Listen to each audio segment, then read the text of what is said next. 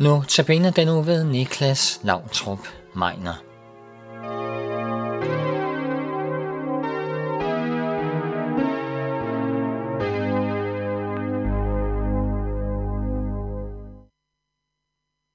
I den kommende uge er det Niklas Lautrup Meiner, som holder notabene-andagterne.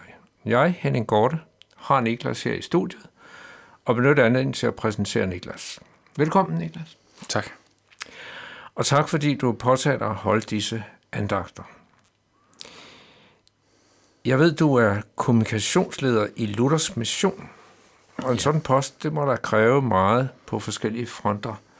Øhm, det kan være, at du kan fortælle os lidt om det. Men du er jo ikke alene i arbejde, men der er et kommunikationsteam. Ja, det er der. Og det er jo forskellige mennesker. Hvordan får man dem til at arbejde godt sammen? Vi er øh, fire personer, der sidder på LM-sekretariat i Hillerød. Og nogle nøgleord for mig, det er medbestemmelse. Altså at de føler sig involveret i arbejdet, og at vi fælles brænder for arbejdet, og føler, at vi står sammen om en vigtig opgave. Og så en portion humor. Jeg synes, det er vigtigt, at man kan have det sjovt sammen, når man ja. arbejder. Og du synes, det går godt? Det synes jeg. Ja, og det tvivler jeg heller ikke på. Men øh, øh, nu er det jo også sådan, at, at dig som person, der har jeg jo slået dit navn op på Facebook, og det afslører jo en hel del. øh, for der kan jeg se, at du engagerer dig meget i forskellige problemstillinger i samfundsdebatten. Ja. Hvad betyder det for dig, at du følger med i, hvad der rører sig rundt omkring?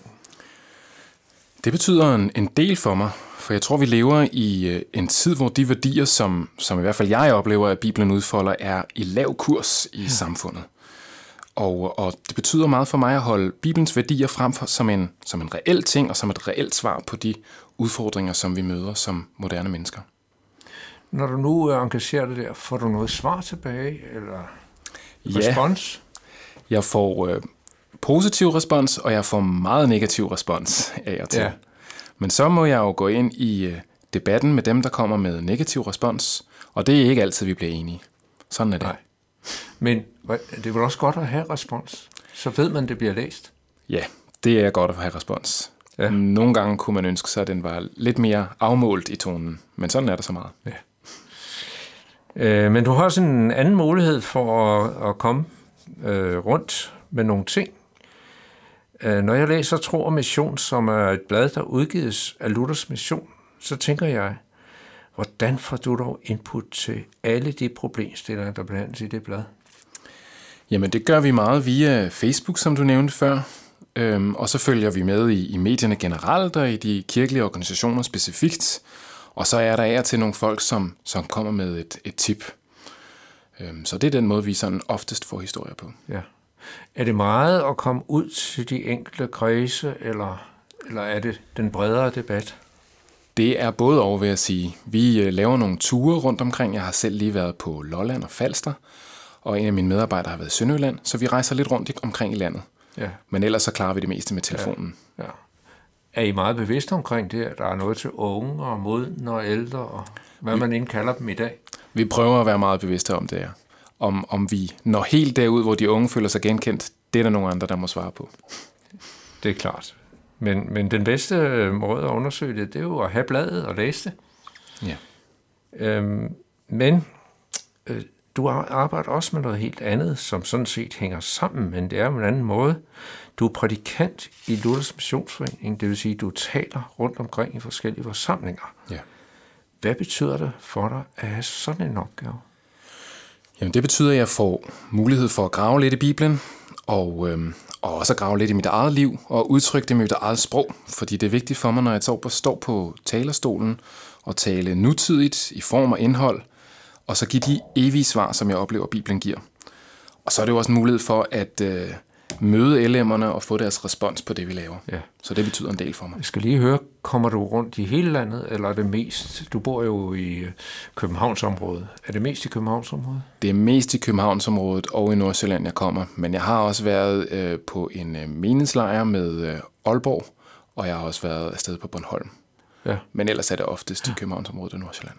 Og der vil man også mærke lidt kulturforskel, som den er måske ikke så stor i dag. Ja, man mærker en kulturforskel, men der, hvor jeg synes, man mærker den største forskel, det er, det er alderen på de forskellige Ja, folk. ja. Der er flere, jeg oplever, der er flere unge i Københavnsområdet. Ja.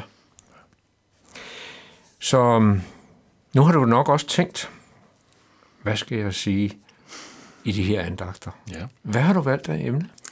Jeg har valgt at tage udgangspunkt i nogle mennesker, som har fortalt deres historie til, til Tro og Mission, altså til Luthers Missionsblad i årens løb.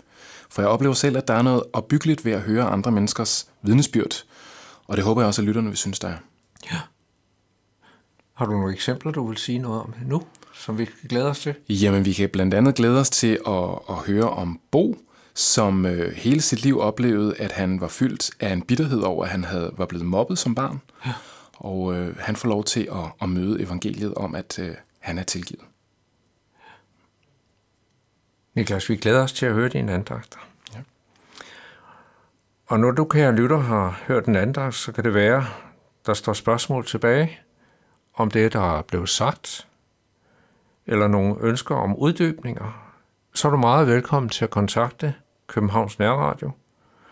Du kan gøre det ved at sende en mail til knr knr.dk eller du kan ringe til lederen Viggo Vive på telefon 32 58 80 80.